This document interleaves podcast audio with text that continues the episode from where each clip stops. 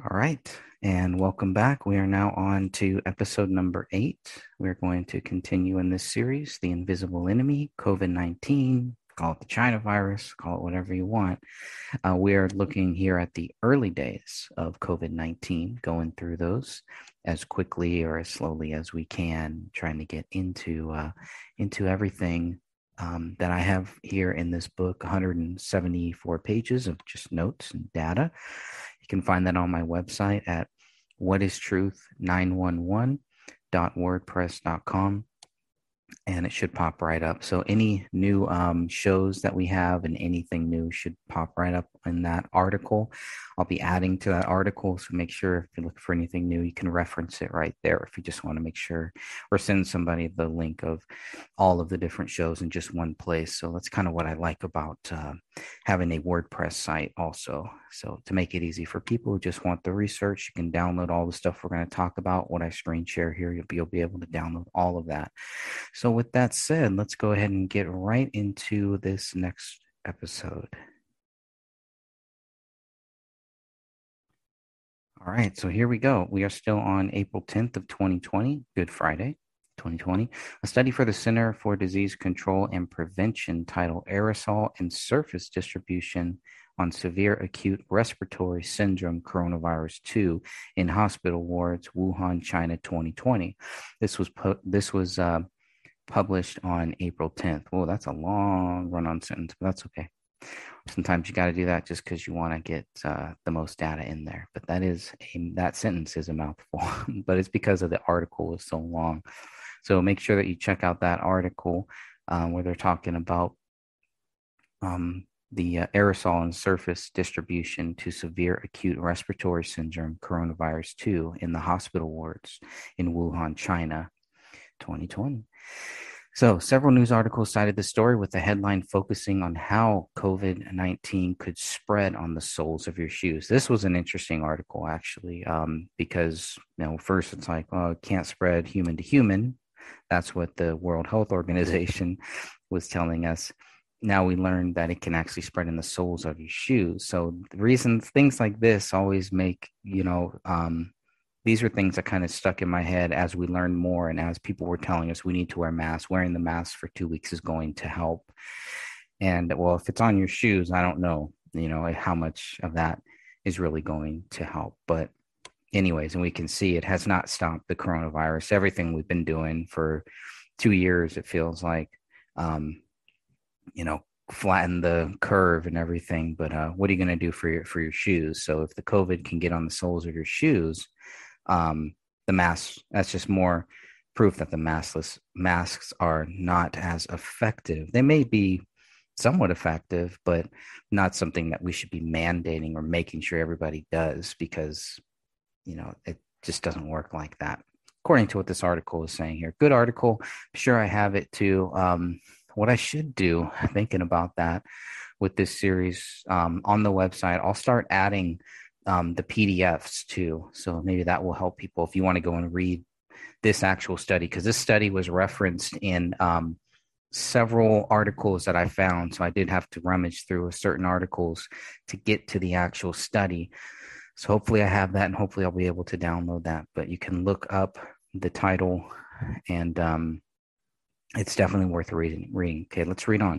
So here's what the study says. Half of the samples from the soles of the I C U medical staff shoes tested positive. So shoes are testing positive, the study concluded. Therefore, the soles of medical staff shoes might function as carriers. The three-week positive results from the floor of dressing room four might also arise from these carriers. We highly recommend that persons disinfect shoe soles before walking out of wards containing COVID nineteen patients. So it, this is where it goes, okay, if it was true then, shouldn't it be true now? Um, if it can spread on the soles and we're, act, we're walking around with masks on, acting like that's going to save us, articles like this, studies like this that are very, you know, not referenced by a lot of the people who want you to wear masks and get the shot and all that stuff. Um, they, these are some of the things that they're not going to mention. So I felt it was very important to put this in, into this um, paper notes document, future book, basically, because everything we're reading here will at some point be um, edited down and um, made into a to a real book that um, hopefully will again help people, especially once things go down the memory hole. Hopefully this will be something that we can always reference back to um, if needed, if wanted. The study took place in hospital wards in Wuhan, China between February nineteenth and March second of twenty twenty. The purpose of the study was to determine distribution of severe acute respiratory syndrome coronavirus two in hospital wards in Wuhan, China. According to the study, we tested air and surface samples. Contamination was greater in intensive care units than general wards. Virus was widely distributed on floors, computer mice, trash cans, and sickbed handrails, and was detected in air for and from patients. Pretty interesting stuff there. And I do hope to get my friend Catherine on at some point um, to kind of help me go through some of this stuff, because um, she was one of the first people. When I was just learning about what COVID nineteen was and had um, no idea what COVID nineteen really was, Uh, Catherine was um, one of the persons that I asked, what, what, what is this? What is, I didn't, I didn't know what a coronavirus was and how it connected to all these other things that we have going on here.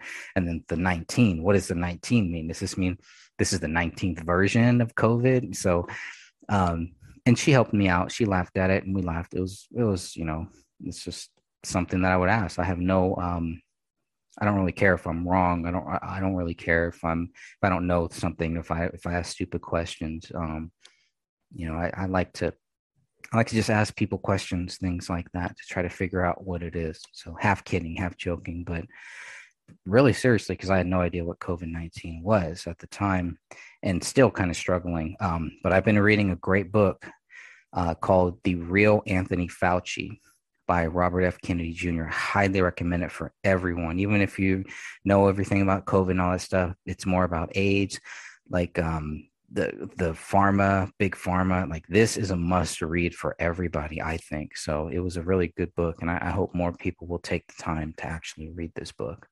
I found it very in, insightful and very helpful, actually, um, to a lot of the research that I've been doing. So I do hope that it helps you out too. All right, let's get back into it.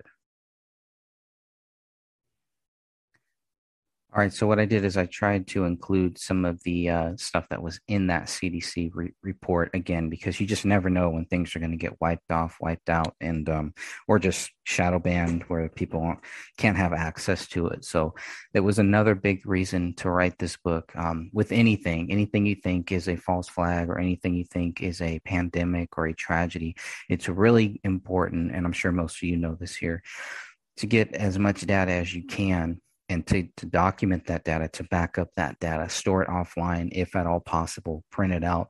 But to have that data in case things like this get shoved down the memory hole.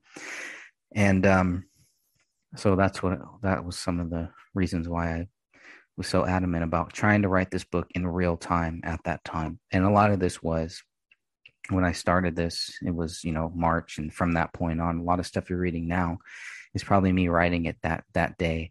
And at some point going back over, I think I only edited like the first seventy or eighty pages or something. So at some point, the data we're reading here is going to get a little more um, convoluted. We'll see. So um, I won't read this, but uh, you can definitely go and check some of that out. I think it's definitely worth reading, especially if you're interested in, in the SARS-C o V two, C o V two, and uh, whether, you know, this, some of it's saying whether it can be transmitted by aerosol remains controversial, and the exposure for risk, the exposure risk for close contacts has not been systematically evaluated. Uh, Robert F. Kennedy Junior book, it also said that, you know, if somebody says that the science is definite, the science is settled, he says, never take that at their, their word, um, because that's not what science is. You know, science is always being questioned, always being challenged, and continual stuff. So anyways, I've learned a lot just by reading that book, and uh, I look forward, I'm about maybe not even halfway through it yet, and so much data. It's definitely a book that I'm going to read over and over again, and it really helped me understand a lot of the stuff that um, I didn't know about Doctor Fauci, obviously, and a lot of the things that we're kind of talking about here. So um, the study that they did, it was performed in a small sample of regions with with few confirmed cases. So there weren't that many confirmed cases, and they were finding COVID was testing positive on the shoes. It's pretty interesting stuff, I think. I think it's very interesting. In Wuhan, in Wuhan, China, which is where a lot of people believe that this all started from. Um, so in the study, we tested surface and air samples from an intensive care unit and a general COVID ward in the, and I can't pronounce the name, but in the hospital, in a hospital in Wuhan, China. And there is the actual name there, H U O S H E N S H A N. And then there's a map. They even have a nice little map there from February nineteenth to March second. Uh, let's see, February nineteenth to March second. How can I get out of there? There you go. We collected swab samples from potentially contaminated objects in the I C U and G W as described previously. The I C U housed fifteen patients with severe disease, and the G W housed fourteen or twenty-four patients with milder. Um, so then it goes through all that, what they sampled, and air samples, how they collected them. Pretty interesting study. So there's all of the the results, and you can read all of that. I'm glad I put that directly into this book here too, because obviously it was very important. A lot of it is probably beyond my understanding, but people who know about this stuff, who know about COVID, know about the samples and the tests and all the stuff that you would want to to do to find out. This looks like a very thorough study. Um, So we'll read that now. Get to, getting to the conclusions, the study was led into three conclusions. First, SARS-C o V nineteen was widely distribu- distributed in the air and on subject surfaces in both I C U and G W. So it's in the air, it's on surfaces, it's everywhere, implying a potentially high infection risk for medical staff and other close contacts. Second, the environmental contamination was greater in the I C U than in the G W, the general ward.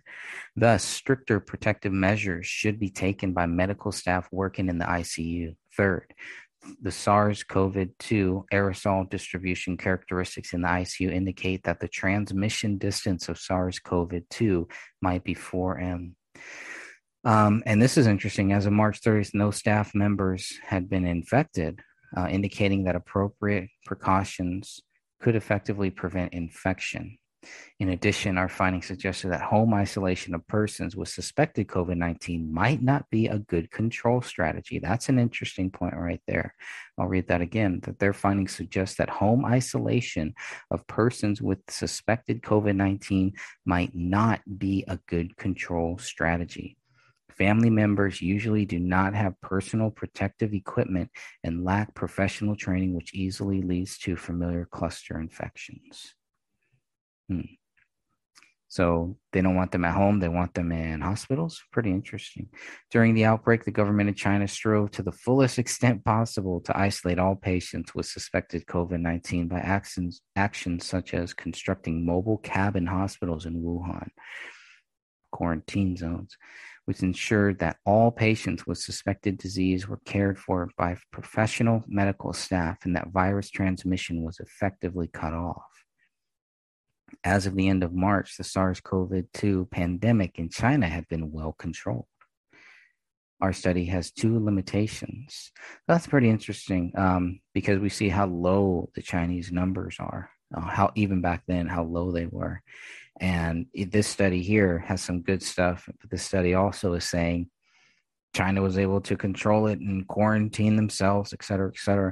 So why would they care if, um, why would it be such a, a big deal if Trump um, cut off uh, flight restrictions, right? If he created flight restrictions for uh, to China, to and from China and all that stuff. And then the repatriation, we talked about that, getting people back here and everything, but stopping flights, things like that.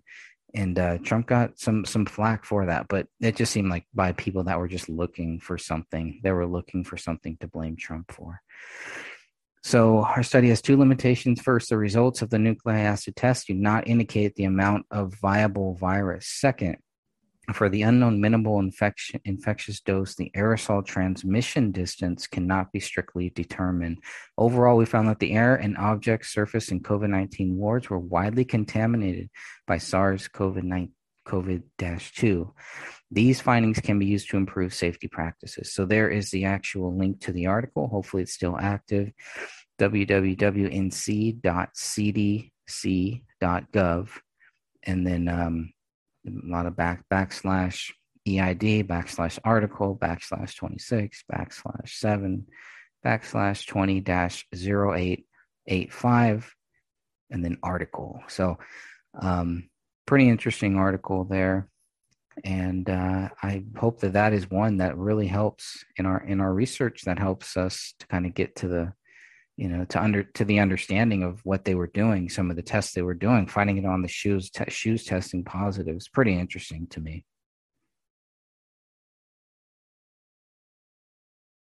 All right, so let's go to the Passover message from President Trump. He and his wife um, joined million, millions of Christians celebrating the resurrection of Jesus Christ and the gift of eternal life in, in Easter. So this is a, a big deal, obviously, for us Christians. It's nice to hear a president talk about this, talk about the one true God. And um, this is how he kind of began um, that uh, speech there. And I, I thought it was a really good Good speech, a very uplifting, very powerful, not this dark winter that we've been hearing about all the time, that we continue to hear about under the current president. Um, but uh, yes, yeah, so not not nothing about fear, all about Jesus Christ. That's where everything is. All this stuff is very temporary. Everything that we're going through, these are temporary problems. So it's nice to have have the president kind of recognize that it's not all doom doom and gloom. Put your trust in Jesus Christ and everything will be all right. Okay, so as we head on to April twelfth, the rising numbers. As of April twelfth, twenty twenty, there were one million three hundred fourteen thousand two hundred sixty-nine active cases. There were five hundred thirty-seven thousand four hundred sixty-five closed cases worldwide. This was so important for me. Um, These numbers were so important for me to to include. On Facebook, we were hearing a lot of the negative, a lot of the negative, you know, the deaths, this and that. But somebody wrote on Facebook, "What about the the closed cases? What about the recoveries?" And so that kind of made me want to make sure that I put all of that data into this book here to show that, you know, you talk about the active cases. Then, but we can't just focus on the active cases and then associate them subconsciously, like I was doing, with death. Um, we have the active cases, we have the recoveries, we have the closed cases, and then we have the deaths. So all of that stuff is just as valuable. Um, thankfully, that person put, posted that.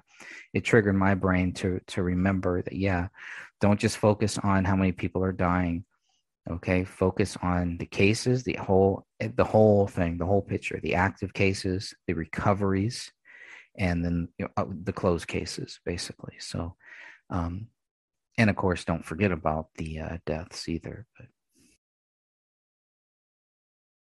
All right, so let's get back into it here. Uh, so, yeah, so those were the... the active and the closed cases. Of those closed cases, four hundred twenty-three thousand two hundred sixty-eight people had recovered from COVID nineteen, and one hundred fourteen thousand one hundred seventy-nine had died. So those were the uh, deaths at that point, one hundred fourteen thousand. In the United States, as of April thirteenth, we had a total of five hundred sixty thousand four hundred thirty-three confirmed cases, with twenty-two thousand one hundred fifteen deaths and thirty-two thousand six hundred thirty-four recoveries. By April thirteenth, twenty twenty, there was at least one reported death in all fifty states. Worldwide, there were a reported number of one million nine hundred twenty thousand one hundred forty-two cases, just about two million cases there. Worldwide, they were expecting that just within our our country. We know that that um, did not happen at that time, right? And then we have a lot of false positives and all these other things that are happening now. But just then, what they were expecting were two million deaths, two million cases. But I think it was two million deaths, if I remember correctly, not cases. Um, they were looking at deaths there, and you can compare that to what we have here. Of those reported cases, so of the one point nine million cases, the number of deaths reached one hundred nineteen thousand four hundred ten, while four hundred forty-three thousand seven hundred thirty-two have recovered from COVID nineteen across the globe. In total, there were five hundred sixty-three thousand one hundred forty-two closed cases. In total, there were five hundred eighty-five thousand four hundred sixty-nine confirmed cases in the United States, with fifty-nine thousand seven hundred ninety-seven closed cases. Of those closed cases, there were twenty-three thousand five hundred ninety-two deaths and thirty-six thousand two hundred five people who recovered from COVID nineteen. We did the right thing, President Trump said during the April thirteenth press briefing. America is continuing to make critical progress in our war against the virus, President Trump stated. Over the weekend, the number of daily new infections remained flat nationwide, flat. Hospitaliz- hospitalizations are slowing in hotspots like in New York, New Jersey, Michigan, and Louisiana. This is clear evidence that our aggressive strategy to combat the virus is working, and that Americans are following the guidelines. It's been incredible what they've done. During the briefing, Doctor Fauci also addressed a C N N interview from the previous day. I had an interview yesterday that I was asked a hypothetical question, Doctor Fauci began, and hypothetical questions sometimes can get you into some difficulty because it's what would have or could have. The nature of the hypothetical question was, if, in fact, we had mitigated earlier, could lives have been saved? And the answer to my question was, as I always do, and I'm doing right now, I'll perfectly honestly say yes. I mean, obviously. So if the mitigation works and you instigated and you initiated earlier, you will probably have saved more lives. If you initiated it later, you probably would have lost more lives if you initiated at a certain time. That was taken as a way that maybe somehow something was at fault here. The first and only time that Doctor Birx and I went in and formally made a recommendation to the president, Doctor Fauci continued, to actually have a, quote, shutdown in the sense, not really shutdown, but to really have strong mitigation, we discussed it. Obviously, there would be concern by some that, in fact, that might have some negative consequences. Nonetheless, the president listened to the recommendation and went to the, to the mitigation. This, the next second time that I went with Doctor Birx and the president uh, to the president and said fifteen days are not enough. We need to go thirty days. Obviously, there were people who had a problem with that because of the potential secondary effects. Nonetheless, at that time, the president went with the health recommendations and we extended it another thirty days. So I can only tell you what I know and what my recommendations were. But clearly, as happens all the time, there were interpretations of that response to a hypothetical question that I just thought it would be very nice for me to clarify because I didn't have the chance to clarify. Thank you. So I don't know if you want to call it a backtrack, but it is weird. I mean, that's a, that's a C N N trait, asking the hypothetical, oh, should we have done this? But it's it's nothing that um, President Trump wasn't being asked during these press conferences. It was always about what could you have done better? And I mean, to think that a person would not think about what they could have done better, et cetera, et cetera, which is fine. There's going to be plenty of time to think about that. But while they're in it, it's like they need, they're too busy thinking about what, what to do at that point.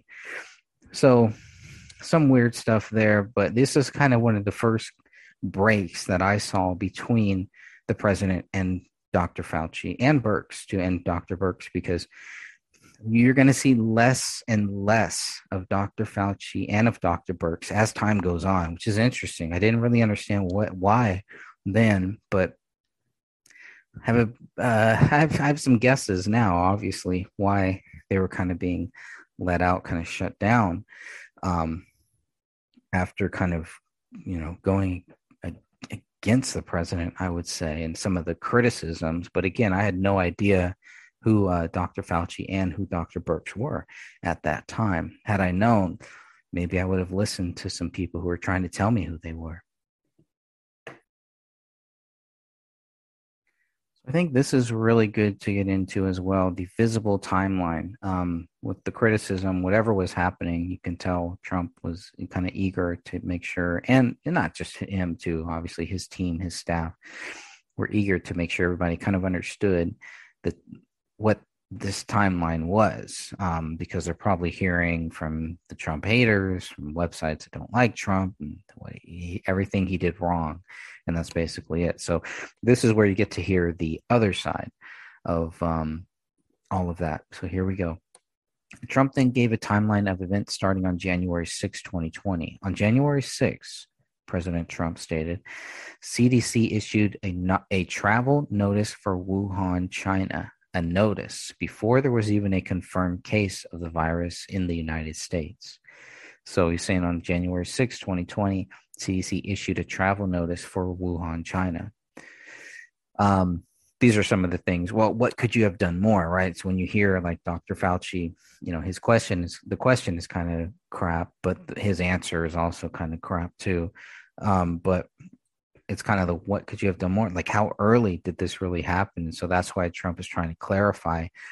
In January, they were doing things here when a lot of people really weren't taking it seriously. Um, I had kind of been waiting for something like this to happen, a, a bio attack. You know, you see that in a lot of films and stuff like that. So once this happened, uh, I did, it did kind of seem like, okay, is this what we've been waiting for here? Is this, is this real? Is this really happening? Let's read on. Okay, so I also put this in here that there were no confirmed cases in the U S A on January eleventh of twenty twenty. Even so, the C D C issued a level of travel notice for health. So we had zero cases, President Trump continued. People want me to act. I'm supposed to close down the economy, the greatest economy in the history of the world, and we don't have one case confirmed in the U S A. That's January eleventh. On January seventeenth, the C D C began implementing public health entry screenings at three major U S airports that received the greatest volume of passengers from Wuhan at my instructions. There was not a single case of the coronavirus in the United States, and the fake news is saying, oh, he didn't act fast enough. Well, you, you remember what happened. Because when I did act, I was criticized by Nancy Pelosi, by Sleepy Joe Biden. I was criticized by everybody. In fact, I was called xenophobic.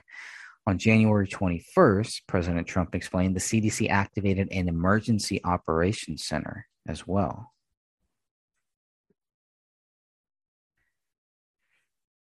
All right, so let's go in. Let's continue on here.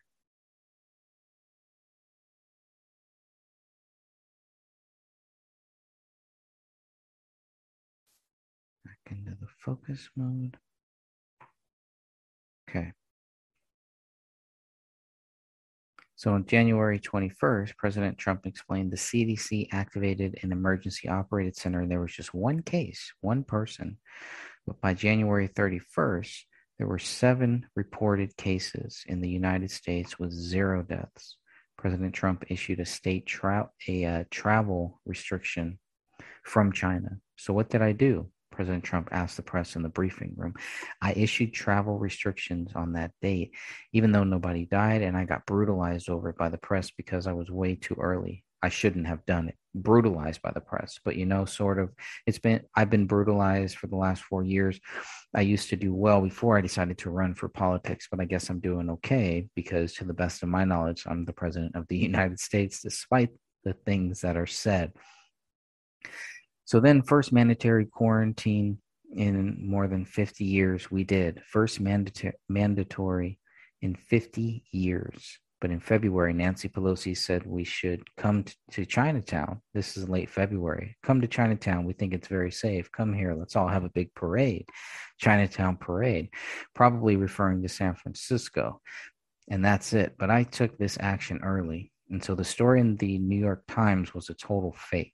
It's a fake newspaper, and they write fake stories. And someday, hopefully in five years, when, when I'm not here, those papers are all gone out of business.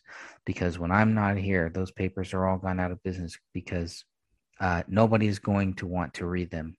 But now they like them because they write about me. So that's the press briefing. Obviously, um, he uh, had some issues. So uh, then we are going to, I think we'll stop this one now. And uh, next time we'll come back and talk a little bit more about Rand Paul and him testing positive um, on April thirteenth, twenty twenty. But for now, I want to thank everybody again for joining me here for episode number eight. And we will continue on.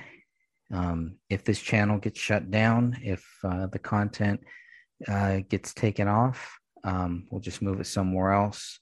I have moved it to Rumble, to my Rumble channel, Greg Fernandez Junior I am on Rumble, haven't really promoted that much yet, but I am on Rumble, moving a lot of the stuff that you find on this YouTube channel. I'll be moving all of that over to my Rumble channel, including the Bohemian Grove stuff, the Philip Marshall data, J F K, anything like that, nine one one, uh, all of my music as much as I possibly can. But the goal is to, uh, now that I have it all backed up, to get it onto other platforms. And um, hopefully it'll stay on YouTube, but if not, that's okay, because I will, um, I'll be back. So God bless you all. And until next time, hope you have a great day.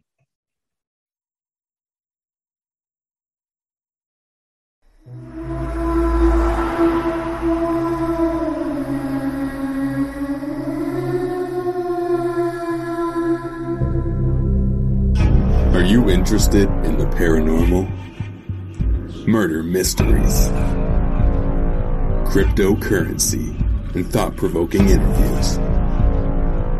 Then check out Cryptrix I've Been Thinking on YouTube, or every Monday night at six p.m. Eastern Standard Time. Studio A at Revolution Radio, freedom slips dot com.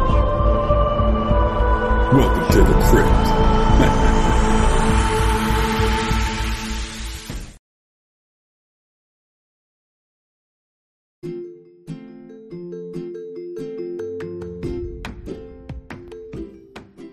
Hello, everyone. This is Sophia from the Gray Stage Podcast, and I'd like to invite all of our listeners to join the Justice for David Crowley and Family group located on Facebook, where we have almost four thousand members. In this group, we welcome discussions regarding the case and have all of the documents located in the files section for everyone to review. If you like, you're welcome to visit Greg Fernandez Junior's website, called The Gray Stage. It's located at the gray stage wordpress dot com. You can find his book and all the official documents for this case at his website. Lastly, I'd like to introduce you to Catherine Michelle, who's a part of this podcast. Catherine Michelle has a YouTube channel under her name, where she mainly discusses the Crowley case. So please feel free to stop by and give her channel a like and a listen. Until our next podcast, keep seeking the truth and justice for David Crowley and his family.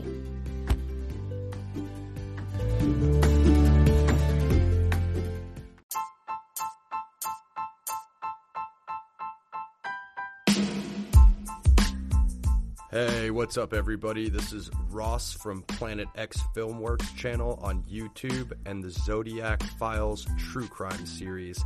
Check it out, and shout out to Greg and the Gray Stage channel. Their content is amazing.